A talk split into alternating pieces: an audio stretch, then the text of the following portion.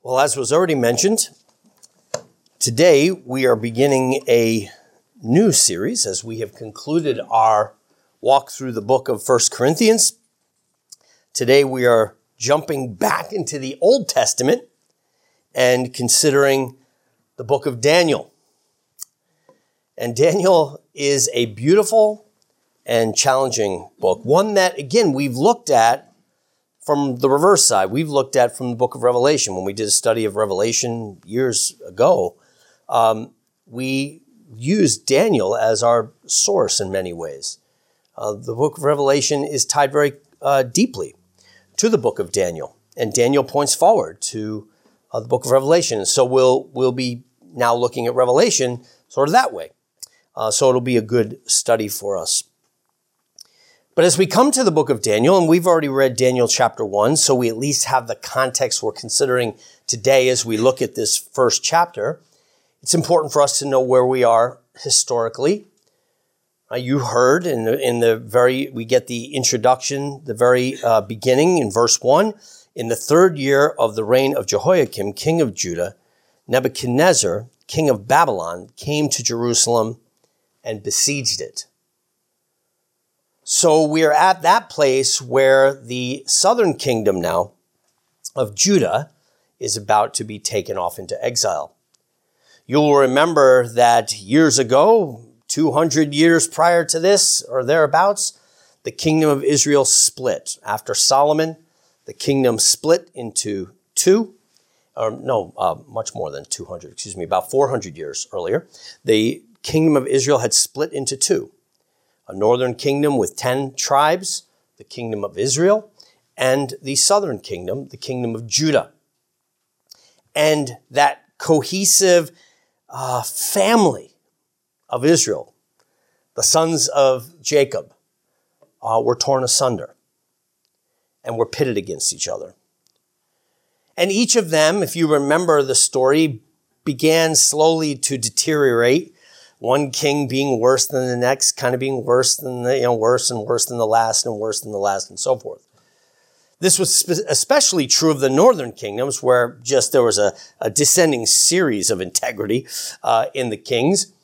And in 722, the, nor- the kingdom of Assyria came and overtook the northern kingdom of Israel and did the same thing to them, besieged them, scattered them all over their empire. They kind of controlled the Middle East and, and they took the Israelites out, scattered them abroad, repopulated the land with their own people or other conquered people. And that was the end of the northern kingdom, leaving only the southern kingdom of Judah, the two tribes of Judah and Benjamin. And because they did have some kings that honored the Lord and brought national repentance, called people back to obey God and to trust in Him, the Lord preserved them. They, they were sustained a little bit longer, but eventually, rebellious king after rebellious king finally brought them to this place that we find them now. And there around 586, the southern kingdom of Judah was besieged and taken off into exile as well. Now that the Babylonians had conquered the Assyrians, the Assyrians were no more, and the reigning power in the Middle East was, uh, was the Babylonians, Nebuchadnezzar being their king. Now Nebuchadnezzar came and uh, laid siege to the southern kingdom of Judah and did the same thing to them, carried many of, as we hear with Daniel, first wave was carrying away any able people to come and to serve in Babylon. And then later, they just destroyed uh, Jerusalem altogether and scattered the people as a whole. And you heard in the psalm that we just sang in Psalm 137, you hear the cry of the psalmist, weeping and lamenting this exilic reality. Like, you know, they, they take up your harp, sing us a song. Sing us a song here. Tell, sing those old hymns you used to sing back in the land, if you will. The, the people of Babylon are, are mocking them. And how are they to do it? The, the psalmist kind of groans and he says, how can we even sing those songs? We're in a foreign land. Like everything has been cut out from underneath us. Everything that was our hope, everything that was our identity has been cut out from under us. We've literally lost everything. They've been, I mean, the one thing, if you're living in Judah, the one thing you know is a solid rock, untouchable, is the temple. That's the house of God. That's, we, we anchor ourselves culturally and socially around that. That is the very presence of God. That is Emmanuel. God with us. God dwelling with us in our midst. And now Nebuchadnezzar has come in and raided that and taken articles from there back to Babylon and put them in the temples of his gods. Like the, the, the temple was just laid open. Emmanuel himself has been plundered. the, you know, like our worlds were rocked, you know, like back at 9-11, you know, and I suppose for an earlier generation, Pearl Harbor, you know, when like America was attacked and there was a vulnerability that we just hadn't faced or felt. You know, you live in Europe, you know, okay, wars happen. It's like, you know, the, your history is a history of wars.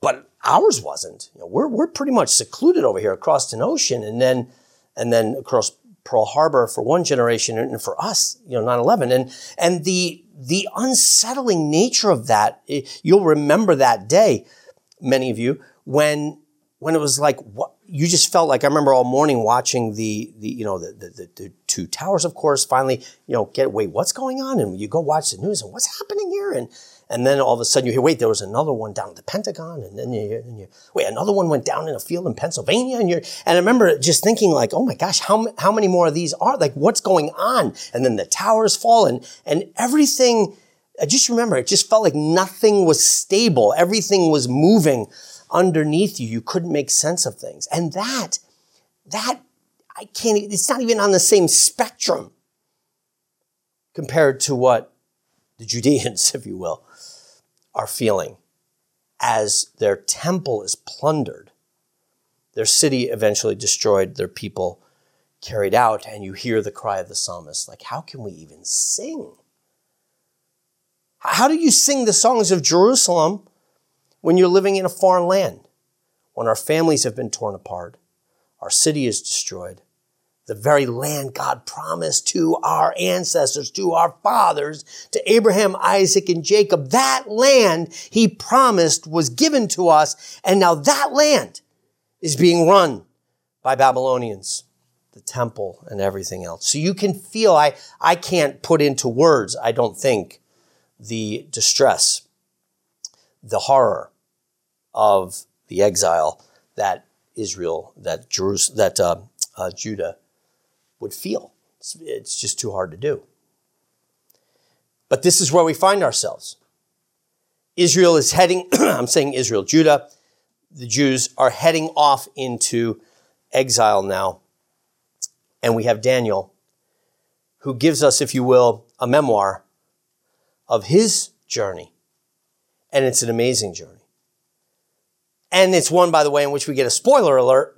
I have to give you, a, I should have given you a spoiler alert because at the very one it says, and Daniel did this until the reign of Cyrus. So Daniel's going to go through some harried adventures in here, but he's already told us, but he does this until the reign of Cyrus. And so as we even go into these things, you will know that uh, Daniel does persevere by the grace of God all the way through the reign of Nebuchadnezzar until the reign of Cyrus the Persian king who comes and defeats the Babylonians, even as the Babylonians had defeated the Assyrians. Cyrus will be that guy, and Daniel will reign, all, uh, will uh, serve the kingdom of Babylon all the way until the day of the Persians. So we know that Daniel's life is going to be a long one because he's a teenager here. I mean, he's literally mid teenager. People say anywhere 13 to 16 is probably what we're dealing with, which, by the way, I don't know, that's not how I think of Daniel. Okay, I think of Daniel as, you know, just a mature guy. But this is one of my high school students, you know. This is this is this is a high schooler. And yet amazing maturity and wisdom and faith above all else in his God is what we see here in Daniel. Now, I want us to think about the exile here in Daniel chapter 1 under just three categories. First, the first thing I want us to think about exile is the sovereignty of this exile, right? The sovereign control of God over this exile. Now, as we do this, and as we really study this entire book, it's very important for us not just to sit here and kind of try to zoom back down the corridors of history and try to think what Israel was going through or what Judah was going through. That's worth doing, and we have to do it because that's what this is about. But it's very important that we find ourselves connected with this story by understanding our own exile. Right? In the New Testament, this language of exile gets picked up for us. Like, for example, in 1 Peter. In 1 Peter chapter 1, he, he's speaking to the exiles, literally people of his own day who are scattered from their home for the sake of the gospel. And he calls us sojourners and travelers, right? We're aliens in this world. Paul has told us in Romans chapter 12, and we thought about this all the way through the book of 1 Corinthians. Do not be conformed to the pattern of this world. This is not your home. You are not Babylonians, yet you are living in Babylon. That image, this story of the exile, is the dominant story now, the narrative of our lives. We are those who are the people of God living in exile who have lost everything. And to understand that exile, you need to go back to the book of Genesis. Right? The whole story of the Bible begins with our forefathers, mothers, right? Adam and Eve in the garden and then being exiled, being sent out of the garden, separated from their home, separated from the only world they knew, with everything cut out from underneath them. Their very relationship with God seems severed. Literally, there's an angel with a flaming sword standing between them and access back into that place. Life itself, the tree of life was in there behind that sword. They lost everything. And here we were then cast out into a world ruled over by a much worse Nebuchadnezzar, the ultimate Nebuchadnezzar, right? The evil one himself, as the scriptures call him, the ruler of the power of the air, the prince of the power of the air, the ruler of this age, the God of this age. We as human beings are living out this story. That is to say, the story of Judah going out into exile is a little microcosm of our big story and therefore we can relate this. So the, the study of Daniel will not merely be a history lesson. It will be a theology lesson. It will be a, a study on godly wisdom for Christians living in exile, which each of you are. We are living in Babylon, not because America is Babylon, but because this age is Babylon. And yes, America is Babylon and Germany is Babylon and the countries of Africa are Babylon and the countries of, you know, uh, the Middle East are, Babylon. everything's Babylon. This age is Babylon. And we live here. And we have to think, how can we sing songs to God here when we have to deal with the horrors of our age? It's not the same as Nebuchadnezzar, but we have to deal with the horrors of exilic life. We have to deal with the horrors of funerals and bad diagnoses and very difficult decisions, as Jerry's mentioning. How do we handle aging and, and our future and where we live and uh, getting a job and trying to be faithful in the midst of a world that doesn't honor our God? I hope, my prayer is that as we study the book of Daniel, that we come out with some great wisdom on this. As we see what Daniel did in this little microcosmic exile which for him was just amazingly huge. But for us, it's a microcosm of the larger exile that we need to go through. Now, the first thing we see right here at the beginning is the fact that God is sovereign over it.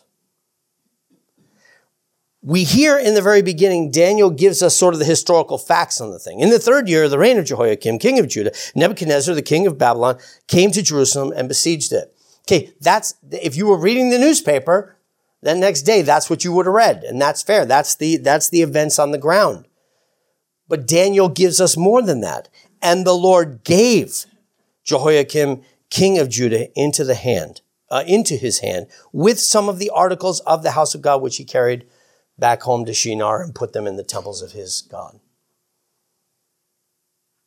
This is not just a story of bad foreign policy bad governmental decisions, right? You know, the, the cabinet there of, of Jehoiakim getting it wrong and blowing it. There is that. But Daniel sees through that to something much deeper.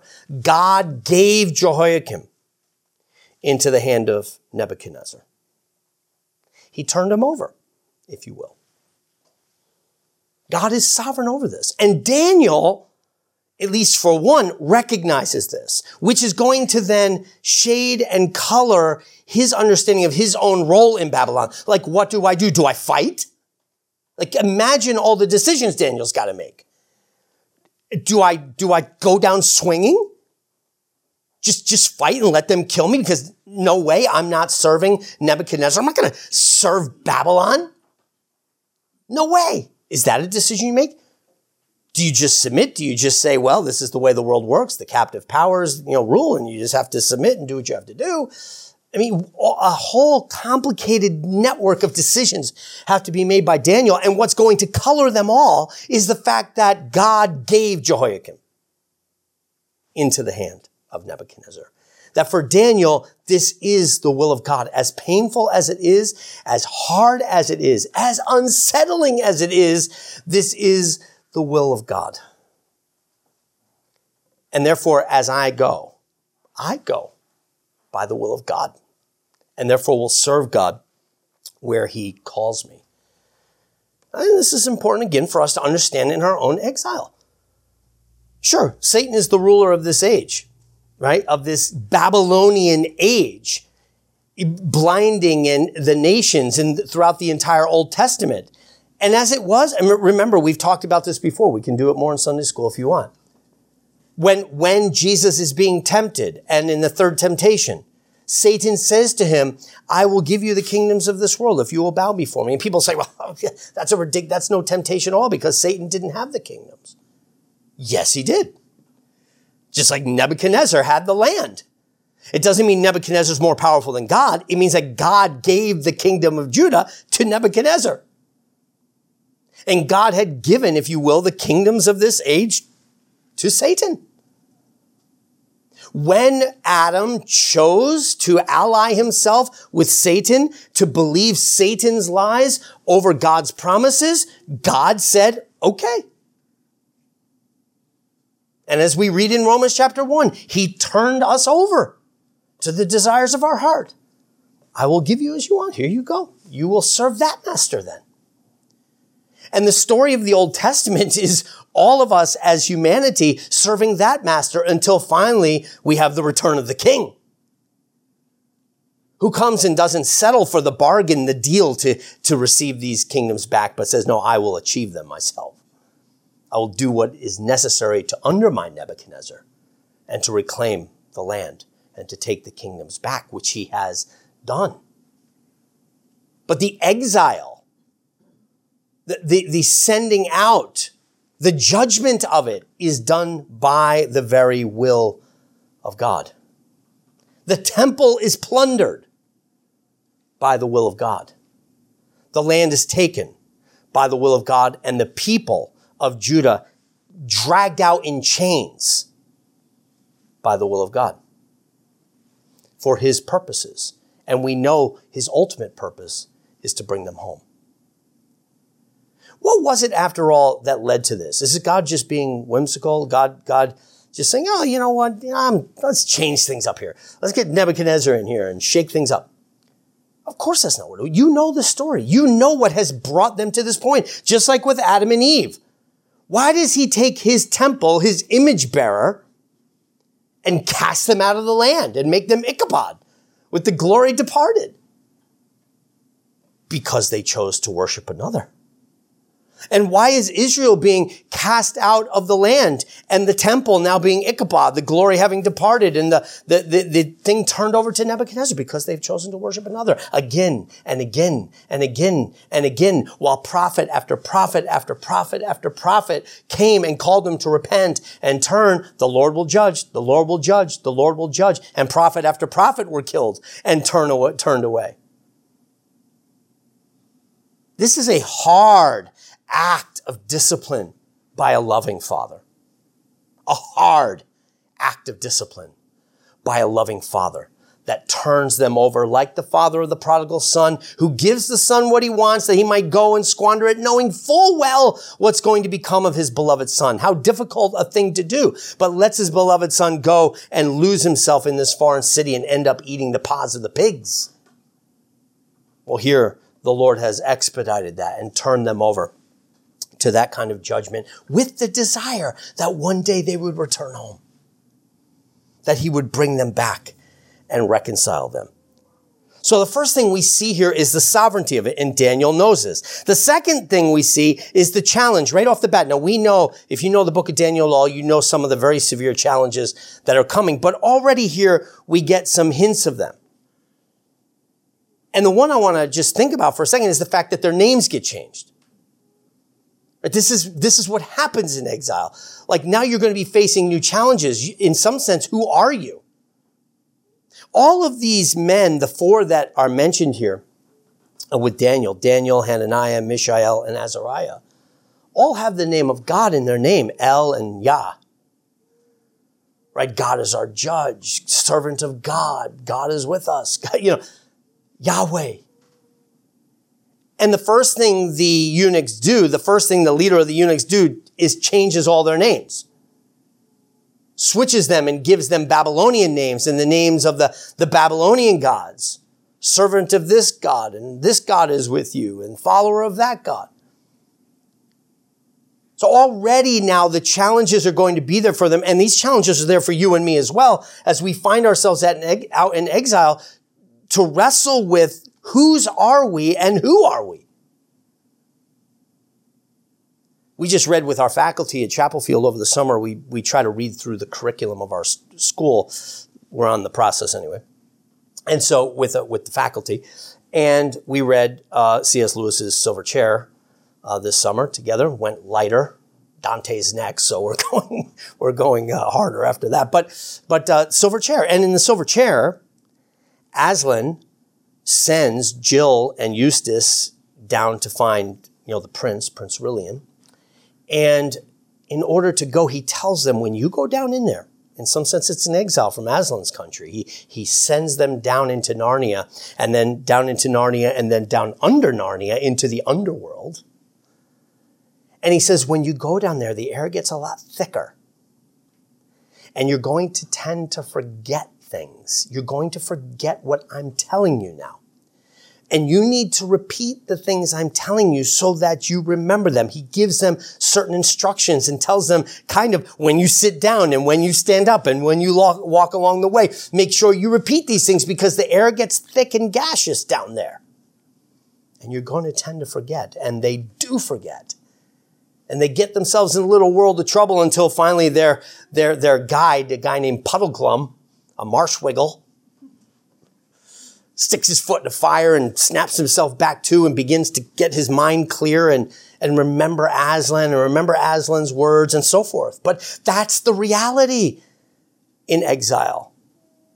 You start to forget the simple things. You get distracted. You get diluted. The air gets toxic and gaseous. And next thing you know, you forget who you are and what you're doing and what the purpose of your time here is. You start to think like Corinthians as we just thought back in the book of First Corinthians, you tend to think like Romans, do not be conformed to the pattern of this world.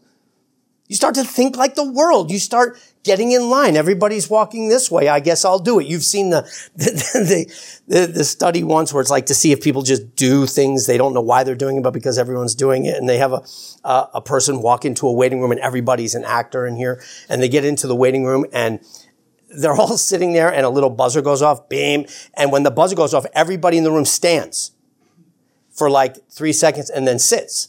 And the woman or guy, I can't remember, walks in and he's sitting there and there's a beam and everybody stands. She's reading a magazine. Everybody stands and then they all sit. Okay. And flipping the pages and about two minutes later, bam, the buzzer goes, everybody, everybody stands. Three seconds, they all sit. And she, she's, you know, and they keep doing this. And after about three times, bam, she puts down her book, stands up. They all sit. She sits, gets her magazine back, and just gets in the rhythm of the standing and sitting. It's absolutely meaningless. There's nothing going on. But it's like, I guess I'm probably supposed to be doing this because the buzzer goes off, everybody stands. I guess that's what you're supposed to do here. It's really incredible. And yet I could probably see myself doing it. I'd probably wonder why, yeah, I guess I should be standing. There's something I don't know. And life in exile looks like that. Everybody starts pursuing the American dream. It's like, I, that's what we're supposed to do. We're all supposed to work hard so we can have a nice retirement. That's what you do. You're an American. I don't know. What else would you do? We have to be careful of that. Who are you? Whose are you? What is your name? Do you remember? Do you remember that you were created as the image bearer of God? That you were created in the garden to reflect the glory of God. Do you remember the first question in the catechism? What is the chief end of man? That man's chief end is to glorify God and to enjoy him forever? Like, is that, the, do you remember the words of Jesus where he says, don't worry about money. Don't worry about food. Don't worry about clothing. Seek first the kingdom of God and all these things will be added to you. I'm telling you this because for us, the air is thick down here. It's gaseous.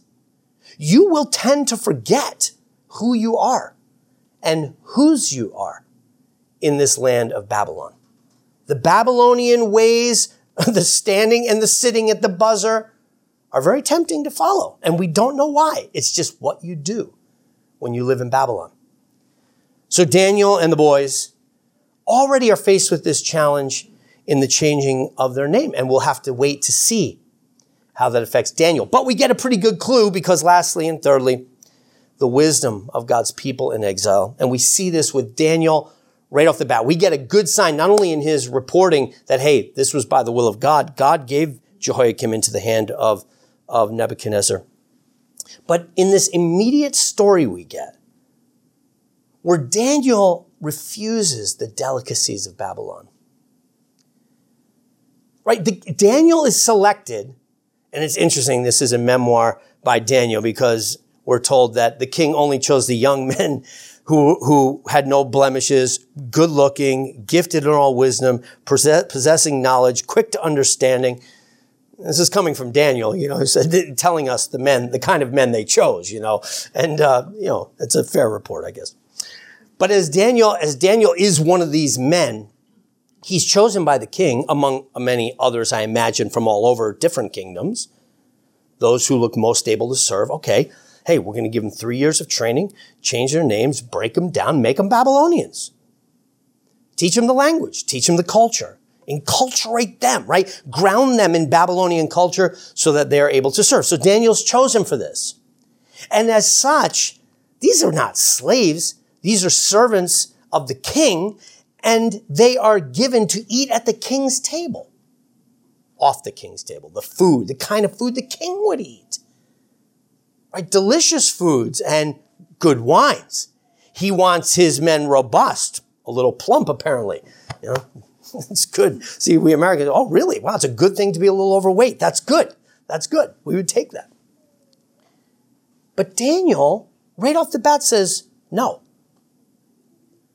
He gets in good by the grace of God with the chief here, the chief of the eunuchs, and he comes, he says, I do not want to eat the delicacies of the king. Now, people have wondered why. Some have said, well, he can't eat because it's not kosher. Well, nothing's going to be kosher in Babylon.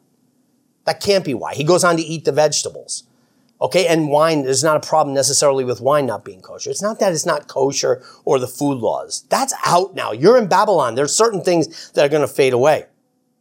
The second thought might be, well, it was, it had been sacrificed to idols. And that's not necessarily the case because everything was sacrificed. Everything there is done in the name of their God.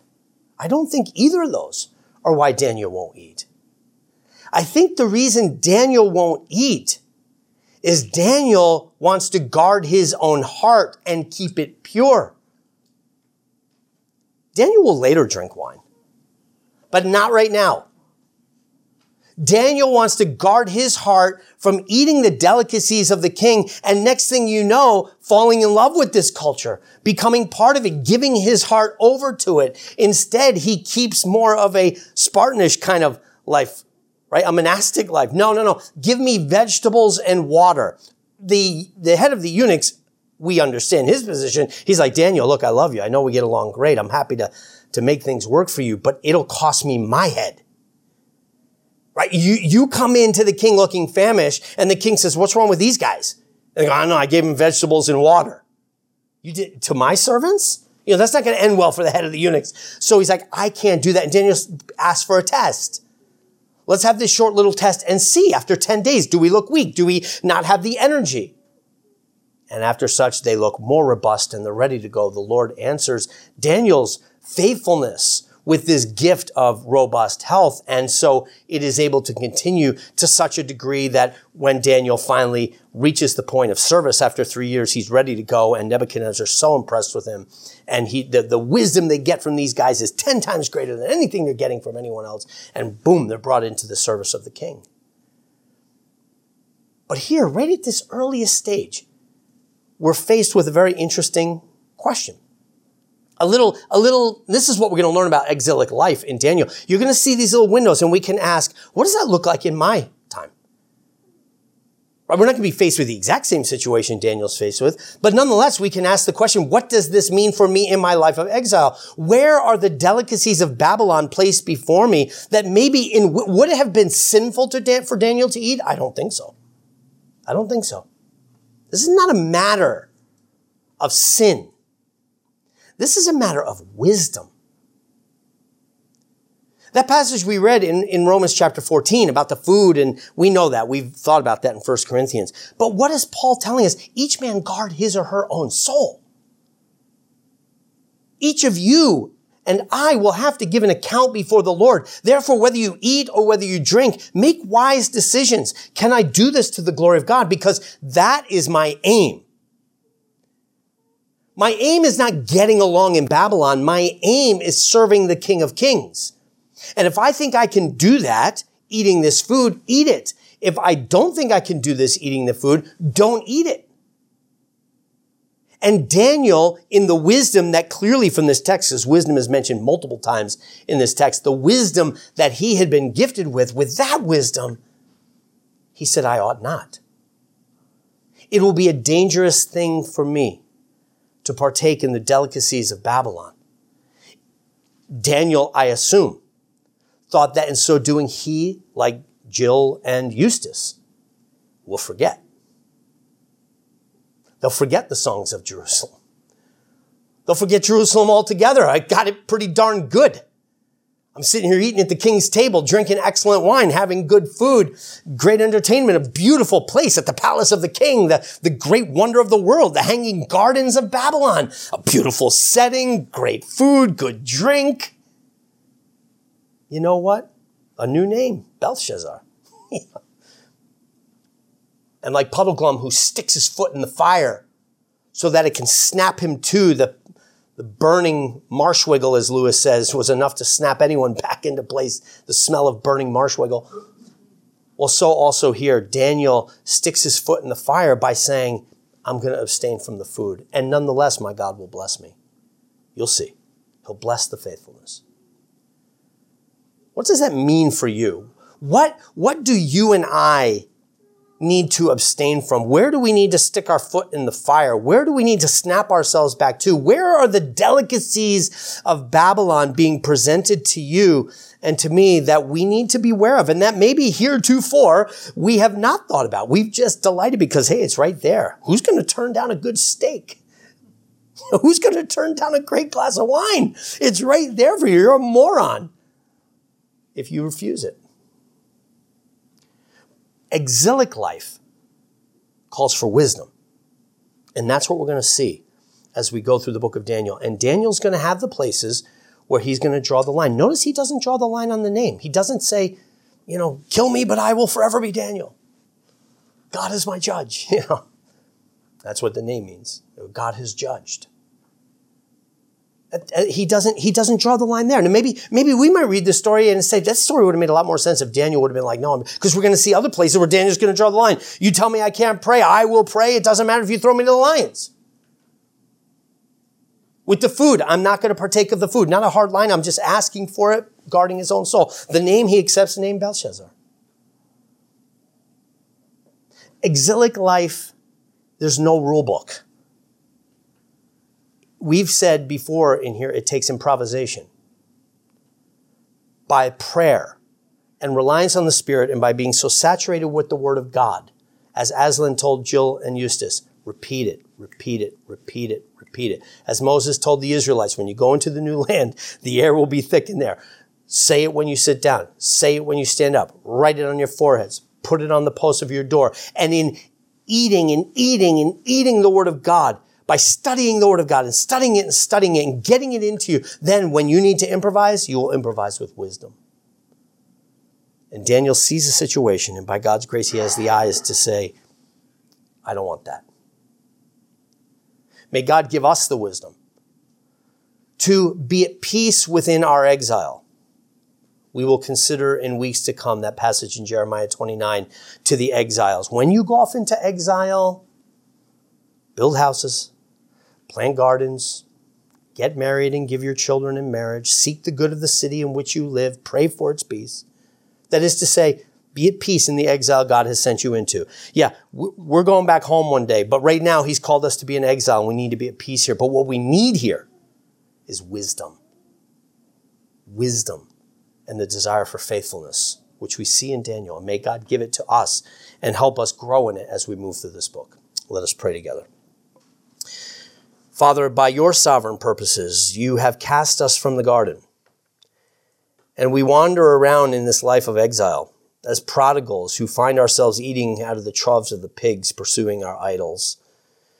And we pray, Lord, that you would protect us, that you would guide us with wisdom by the power of your Spirit. We thank you for the gift of our Lord Jesus Christ, who has already begun the return from exile for us all, for he has gone into the grave and come forth victorious and now is there to lead us home into victory. So, in this time of excitement, when we see already the train heading home to Jerusalem, Father, now keep us faithful, we pray, and give us wisdom for how we manage life in this exilic state.